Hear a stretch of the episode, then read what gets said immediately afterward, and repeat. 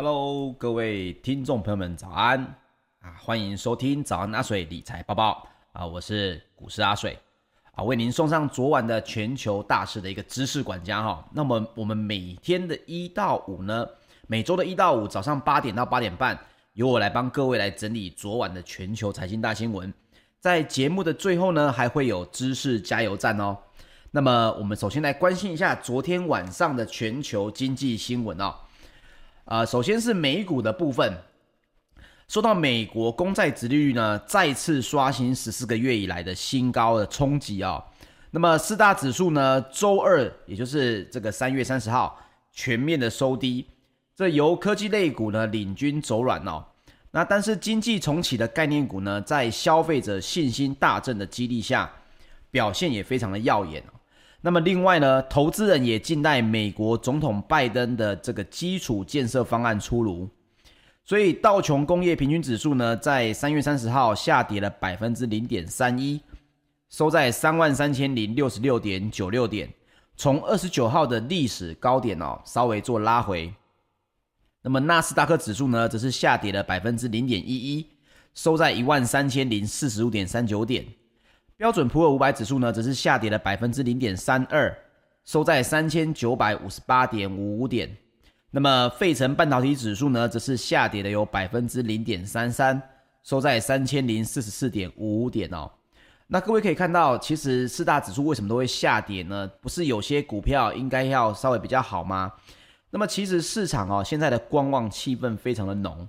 这主要呢，是因为第一个啊，疫苗其实在美国它是陆续在接种的，尤其这个美国总统拜登也说呢，预计要将这个疫苗的接种数量呢，从一亿支变成两亿支。那么包括市场也预期哦，基础建设的支出应该有望提振经济的复苏，推升通膨的带动哦。所以，美国十年期公债殖利率呢，三十日稍早一路跳升六个基点，来到百分之一点七七，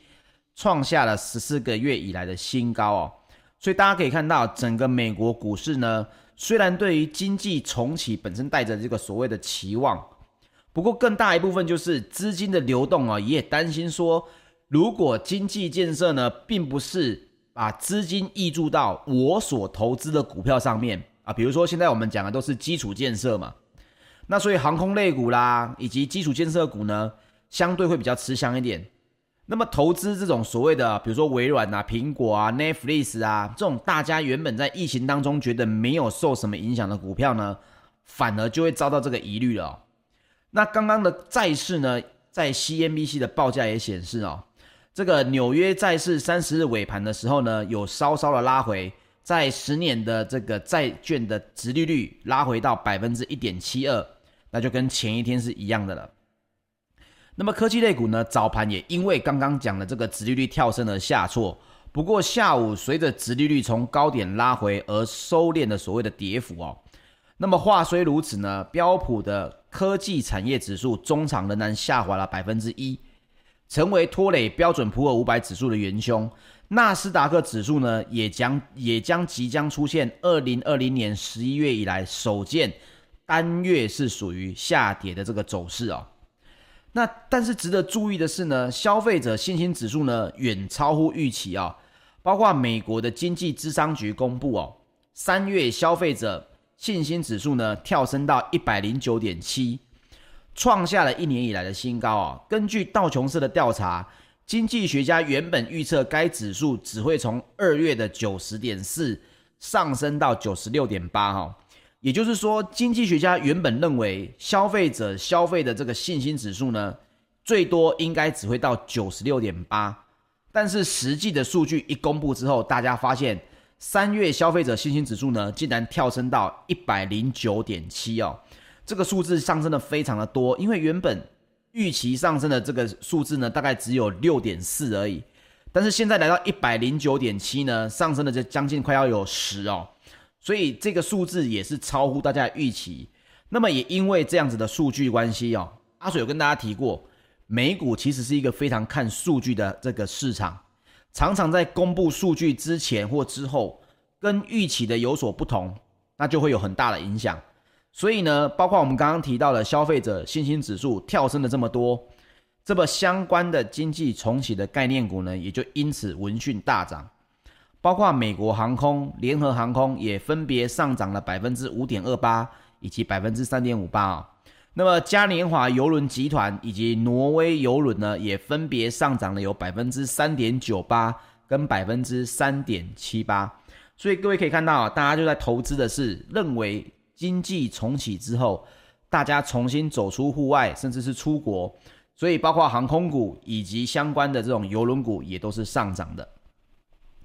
那么，美国总统拜登呢，也预计在本周三，也就是三月三十一号，今天哦，美国时间的三月三十一号了哦，那前往匹兹堡来对外公开他的基础建设计划。那么届时呢，也会解释哦，这个资金要从何处取得。包括《华盛顿邮报》二十九日也引述的消消息指出呢，白宫计划推出的基础建设方案规模最大将可能达到四兆美元。而加税的规模将可能超过三兆的美元，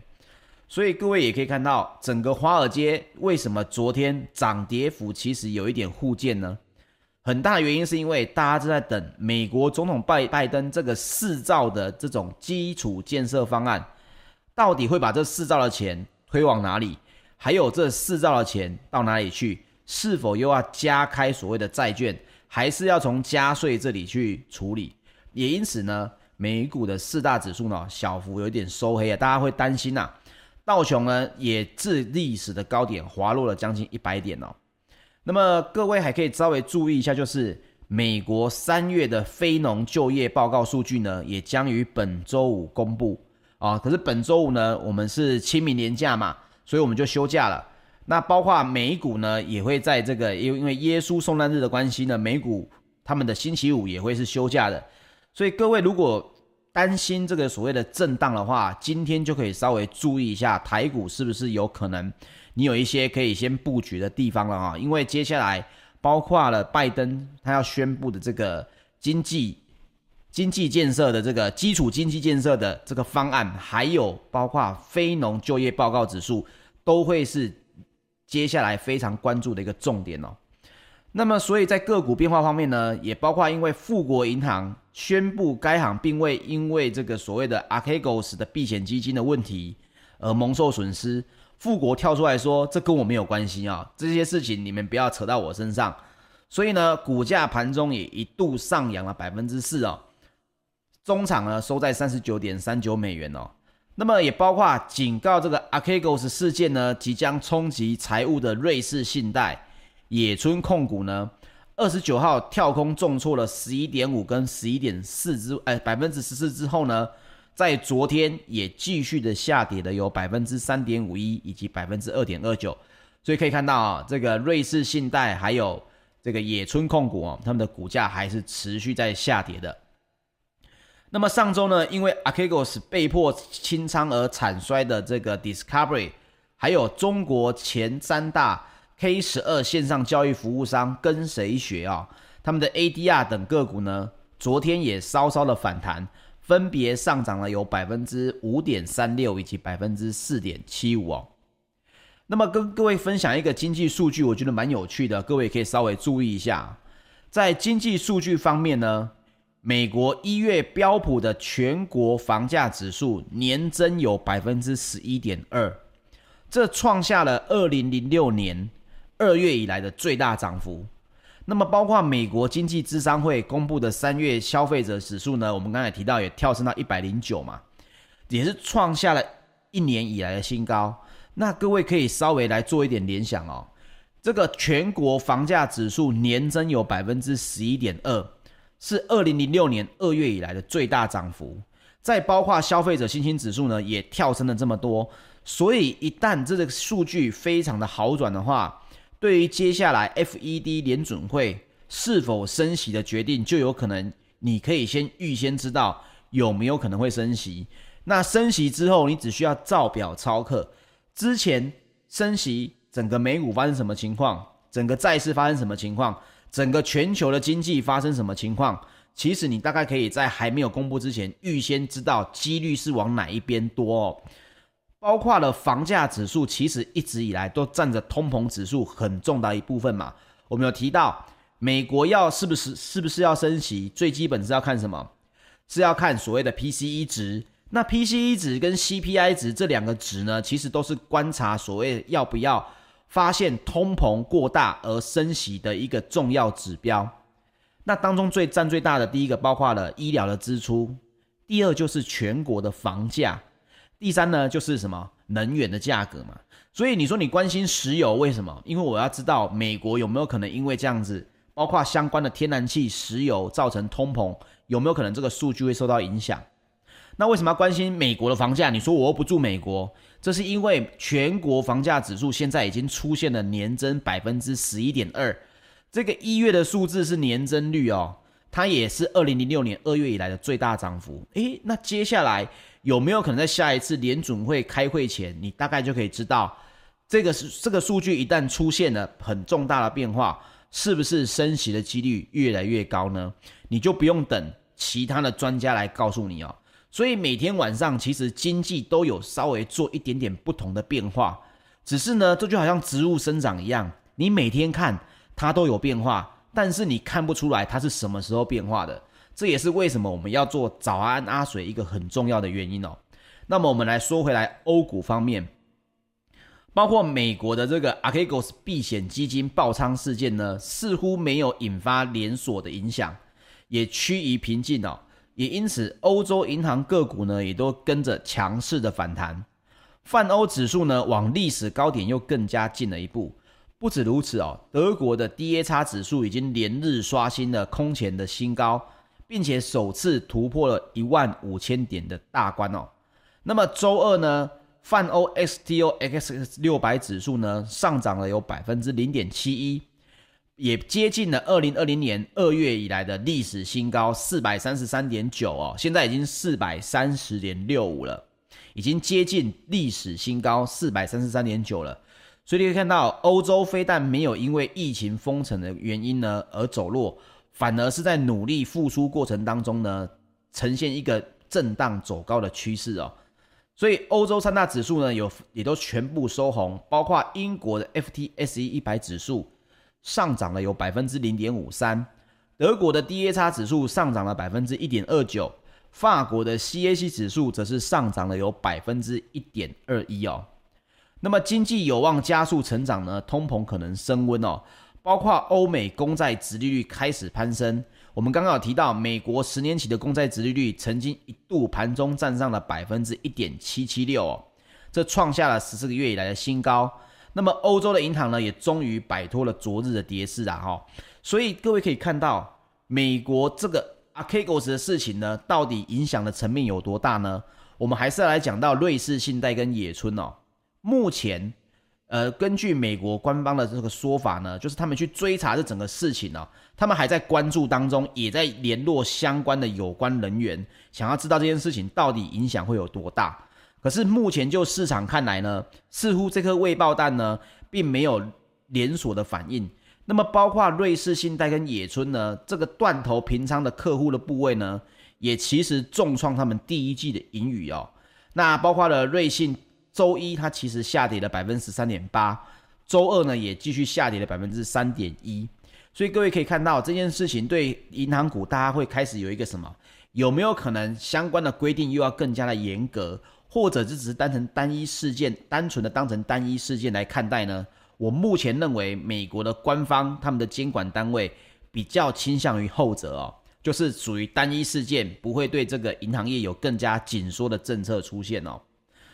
那么在经济数据方面呢，欧元区的信心指数表现也优于预期哦，三月份升到了一百零一，高于二月份的九十三点四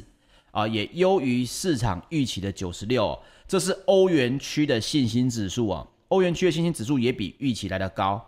所以第一季呢，泛欧指数可望走扬百分之八，也是连续第四个季度攀升。那么各位一定想问，欧洲这么火，美国这么火，台股呢？我们的经济，我们的全球经济会有什么变化呢？其实各位可以来观察一下，包括现在大家呢逢低想要买进的个股，其实都是属于所谓的汽车类股。以及所谓的银行股哦，因为资金的流动当中受益最大的，当然就是属于银行。那么现在全球在炒作的这个话题呢，最大的一部分也是属于汽车类股，还有休闲旅游个股啊，所以可以看到它也占着这一波涨势的一个非常主要的部位哦。那么石油方面的消息，纽约商业交易所呢，五月原油期货三月三十收盘下跌了有一点零一美元，来到百分之一点六的下跌，成为每桶六十点五五美元。这是因为呢，苏伊士运河疏通之后呢，涨幅稍微有一点退去，但是短期的需求呢，还是强调一下，有可能会影响长达数周。所以，包括欧洲 ICE 期货交易所的布兰特原油也下跌了零点八四美元，来到每桶六十四点一四美元。那么，关于石油方面的报告，挪威瑞兹德能源咨询公司的石油市场分析师呢，迪克森也表示哦。虽然目前苏伊士运河呢已经恢恢复了通行，但是还是有超过四百条船在排队等待通过运河。各位也知道，苏伊士运河一艘长四号打横的就可以塞住了，所以呢，现在目前呢还是有四百艘船在等待它通过。所以运河呃货运的延迟呢，可能还会持续数天甚至是数周的时间。那下游厂商的生产呢，也可能因为等待商品跟原料的到达而中断或者受到影响，这也会对石油的需求带来一定的冲击。那包括这个石油市场的分析师也表示，运河堵塞期间累积的油价上涨是短暂的，但是现在随着航运逐渐恢复正常，价格的涨幅也正在被抹去哦。好，那接下来我们再来关心一下金属方面的新闻哦。伦敦金属交易所三个月基本金属期货呢，三月三十大多是下跌的，这也是包括刚刚我们提到的苏伊士运河终于疏通了，以及市场正在观望美国的基础建设计划的影响啊。那包括铜的期货呢，下跌了百分之零点九。那我们来详细说一下这个金属方面的新闻啊，因为大家可能平常对于这方面可能比较不会这么想要关注，可是我们可以稍微从中。试着找出来，到底全球经济产业下一个能够迎来成长期的会是什么样的产业哦？包括 Mining.com 也报道，中国大陆的银建以及制造业生产活动呢，表现非常的强劲，带动了这个所谓铁矿石的需求增长以及价格上扬。目前铁矿石的报价已经来到了每吨一百六十七点八八美元。只略低于今年一月创下来九年新高的一百七十四美元每吨哦。那么相较给各位一个观念，二零一一年二月铁矿砂创下的历史新高是每吨一百九十一美元哦，现在是一百六十七，历史新高是一百九十一。所以铁矿砂的需求，各位就可以去关注什么散装货运的股票。因为铁矿砂的运输并不是靠货柜，并不是靠货柜，而是靠散装的货运船，所以台湾的航运股呢也有这两种的区别，千万不要逢金当马良，这两个是不同的哦。那包括了欧洲金基金公司的投资组合经理呢，Ben 也表示，铁矿石需求与价格的上涨呢，只是一个开始，而非结束哦。那么，中国大陆今年一到二月全国规模以上的工这个工业企业呢，实现的利润来到了一点一兆的人民币，相较去年呢，同期增长了有一点七九倍哦。注意哦，这是一点七九倍，就是百分之一百七十九。那么，较新冠肺炎疫情前的二零一九年的一二月呢，也增长了百分之七十二。所以看到。中国大陆今年一二月最热门的是什么？是工业企业，因为他们的实现利润呢来到了一点一兆的人民币。那么，中国国家的统计局工业司的高级统计师朱红也表示哦，今年以来市场需求持续回暖，工业企业延续稳定恢复的态势，生产销售呢也比去年同期呢有明显的增加，也为企业的利益改善呢来创造有利的条件。那么，包括摩根士丹利也认为说，随着电动车生产的增加，铜的需求也将继续攀高哦。他们有报告也指出，传统的汽车生产呢，大概每辆汽车只用到了二十公斤的铜，那么电动车呢，则需要每辆呢平均用到七十五公斤。所以你可以看到，这是将近的三倍多哦、三倍半的这个数字哦。也就是我做一台电动车，我对铜的需求是原本的三倍半。那也根据该行对全球汽车市场的预测哦，全球市场的铜需求将从目前的每年一百六十万吨增长一倍以上。二零三零年呢，应该有望来到三百四十万吨哦。那复合的年增率呢，只略低于百分之八。那也包括了波兰铜业集团执行长查德也表示哦。全球的铜需求呢，将会持续的走高，这是因为全球经济朝向所谓的绿色能源啊、电动车啦，跟这种新的科技都会用到。还有美国拜登的这个美国总统拜登呢，到底这四年要支出到底是两兆美元，还是三兆，甚至是四兆？这个东西里面有包括多少的干净能源啊？所以重建美国的基础建设也包含了什么？道路、桥梁、供水以及供电，这四样东西其实也都会带动铜的需求走势哦。所以电动车本身的需求，你包括充电桩啊，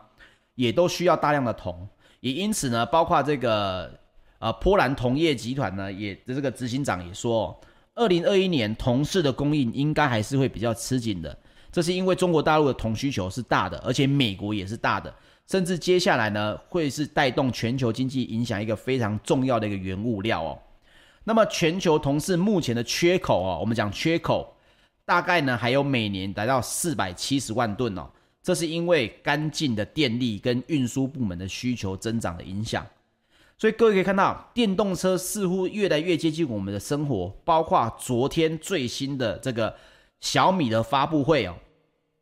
小米集团呢，昨天雷军呢也在发布会上面，原本是否认的嘛。他在前面媒体问他，诶，小米动作这么多，是最近要造车吗？哦，他们一律就说，哦，这都是你们的预测，我们没有讲要，也没有讲不要。昨天呢，小米集团呢在香港上市的这个小米集团呢，也在昨天晚上公布了公司的董事会已经正式批准了智慧电动车的业务来成立了。具体的方案呢是会成立一家。专门负责智慧电动汽车业务的这个全资子公司，也就是小米百分之百控股的子公司，在首期呢，先投入一百亿人民币哦，这在造车来讲绝对是不够的啦。所以他也强调，未来十年呢，投资额将会达到一百亿美元哦。昨天如果各位有看小米发布会的话，会看到啊，小米的这个集团 CEO 雷军非常的豪气，他说：“为什么我们造车？两个原因，第一是趋势。”第二，我们有钱啊、，OK，所以可以看到小米集团的雷军呢，非常这个，他出任了所谓的智慧电动车的首席执行官哦，非常的这个对于电动车很有目标性哦，所以我们来看一下，包括黄金的走势又是如何呢？纽约商品期货交易所六月黄金期货在昨天收盘下跌了二十八点六美元，来到百分之一点七的下跌率哦，很多。所以呢，黄金也跌到了每盎司一千六百八十六美元，创下三周以来的新低。这个早安阿水也已经讲了快要二十几集，快要三十集了哦。其实也一直在提到，只要经济复苏的状况持续稳定的话，在继续下一波大量的通膨出现之前啊，比如说又很大量的 QE 啦，在这之前呢，黄金的走势一定都会稍微疲软一点哦。那么，全球最大黄金 ETF 道富财富黄金指数基金呢，三十日黄金持有量稍微增加了零点八八公吨哦。那么，德国商业银行分析师布里斯曼也表示，黄金继续受制于美元走强以及债券殖利率升高的影响，还是会继续受到这个走势可能会涨幅受到压抑哦。那么，包括了 Forex.com 的。首席货币策略师呢也说，美元已经有点走强的讯号，这对金价来说相当的不利，也因此他不认为是介入黄金市场的良好时机哦。那他们的意思其实大概都是跟大家分享啦，经济复苏、加温、美元走强，这些对美金，哎，这对对美金来讲都是好事，对黄金来说都是一大的压力哦。好，所以大家在关注的是什么？明天或者是今天晚上，到底美国总统拜登说的这个四兆美元的经济基础建设呢，到底是什么？还有呢，周五的非农就业指数又会是什么？这两点应该又会影响台股非常的大，所以各位应该都一直在听说，哎呦，很担心清明变盘。但是各位可以发现到，这个时机点还真的蛮巧的，就在我们连假之前哈，会有两个很重磅的新闻，那我们也会持续的追踪。好，知识加油站今天要聊的是胡润财富排行榜，但是哦，我们先跟大家聊的是这件事情，我们不聊。胡润财富排行榜的第一名是谁？各位有没有觉得很奇怪啊？为什么以前我们都听到的是福布斯财富排行榜？为什么现在忽然出现了？好像最近这十年听到了中国大陆的富豪上的都是所谓的胡润财富排行榜呢？这个胡润又是谁？胡润又凭什么财富排行榜上面挂他的名字哦？那我们今天就稍微来了解一下这个整个的故事哦。胡润这个字呢，大家。一听会觉得他是什哪一国人？可能你没有去了解的话，你会以为胡润这一个人是一个中国人嘛？你就觉得这名字不是很中国吗？但其实胡润呢，实打实的是一个英国人啊。胡润他是一九七零年生于英国卢森堡大公国哦，今年也不过五十一岁。而他创立胡润排行榜的时候呢，则是更年轻的。那么为什么会有胡润财富排行榜呢？阿水跟大家简单的分析一下当中的故事哦。其实胡润在一九九零年的时候呢，就因为工作的因素来到了中国。那么胡润呢就觉得，诶，中国那个时候跟以往一九八零年代，好像这个很农村社会的这个方式，好像已经有点改变了。也因此呢，每一次胡润回去啊，要跟英国的朋友聊哦，中国的变化有多大的时候，他都只能拿出一些。一般人没有感觉的数据，比如说啊，GDP 连续几年都超过百分之十的成长啊，所以胡润当时这样讲呢，他都觉得好像缺乏了哪一个直观的数据可以让大家了解中国大陆，所以他就试图想要去找到呢，有没有一种万变经济当中不变的标准，所以胡润就想到了，那谁是在中国经济成长里面赚最多钱的？所以一开始胡润他就认为。这些人的故事就代表着中国的故事，也就因此呢，包括了全中国，他们也不知道整个国家的发展到底有变得什么情况。也因为胡润有这个念头，也就创造了整个全球财富排行榜一个不同的这个情况。于是乎呢，有了想法，他就去动。他自己本身是一个会计师。他也专门呢，他就想说，那我去帮中国的富人做一个统计的排行榜。那么，在一九九五年的时候，其实福布斯就曾经搞出一个中国富豪榜。但是各位也知道，那个时候你想要统计中国大陆的这些富豪的财产是非常困难的，所以都中断了。胡润在一九九九年呢，他就直接做了一份很粗糙的排行榜，而且呢，发给了全世界各大媒体。甚至是比如说《金融时报》啦、《泰晤士报》啦、《财富》啦，甚至是福布斯，他都发了。他直接在传真里面写说：“我是一名会计师哦，那么我的工作之余呢，做了这份中国大陆五十强企业。”结果没有人理他哦，只有谁理他呢？就只有福布斯理他。结果福布斯就用他的名字呢，发布了一个所谓的这个排行榜，也就是说，胡润一开始不是用自己的名字。这个名单一出现呐、全中国还有全世界质疑跟谴责的声音就来了。上榜的企业家跑去跟这个胡润说：“我要告你，为什么呢？因为我哪有赚那么多钱？你这样会让我被追税。”那没有上榜的富豪呢，也说：“我要告你，为什么？因为没有上榜的富豪说：‘诶，我明明赚很多钱，我怎么可能不是中国前五十强？这样别人怎么跟我做生意？怎么认可我？’”甚至媒体呢也都铺天盖地的攻击他哦，但是胡润呢对于这件事情的看法，他觉得重点在于造成轰动，所以有一次访谈的时候，他直接说哦，福福布斯排行榜就是他的工具，如果是中国人或中国机构来做，一定遭受的辱骂声会更大。但是好巧不巧，他是英国人，所以呢，这个正是他要的声量哦。也因为这样子之后呢，福布斯虽然跟胡润拆伙了，不过胡润呢就用自己的名字创立了胡润百富榜，甚至搞出了一大堆的子榜单，比如说房地产富豪啊、慈善家排行榜啊、IT 富豪啊，甚至温州还有专门的温州富豪榜哦。那这本百富的直头杂志呢，也成为他的一个成名之作。那我们讲完他的故事，难道我们就只是听吗？不是，我们最后要来聊的事情就是：第一，我们要学习，我们哪里可以学习？胡润初期是如何借力使力，并且善用资源来创造资源。你可以看到，他寄信给各大媒体，获得福布斯的认可之后，先踏入了这个世界。也就是取得门票，有排行榜之后呢，在每年定向举办数十场的高端会议，邀请这些高端人士来。你看，从圈子外慢慢的踏入圈子内，每年也吸引了超过十万高净值的人群参加哦。那包括第二点，我觉得他很厉害的，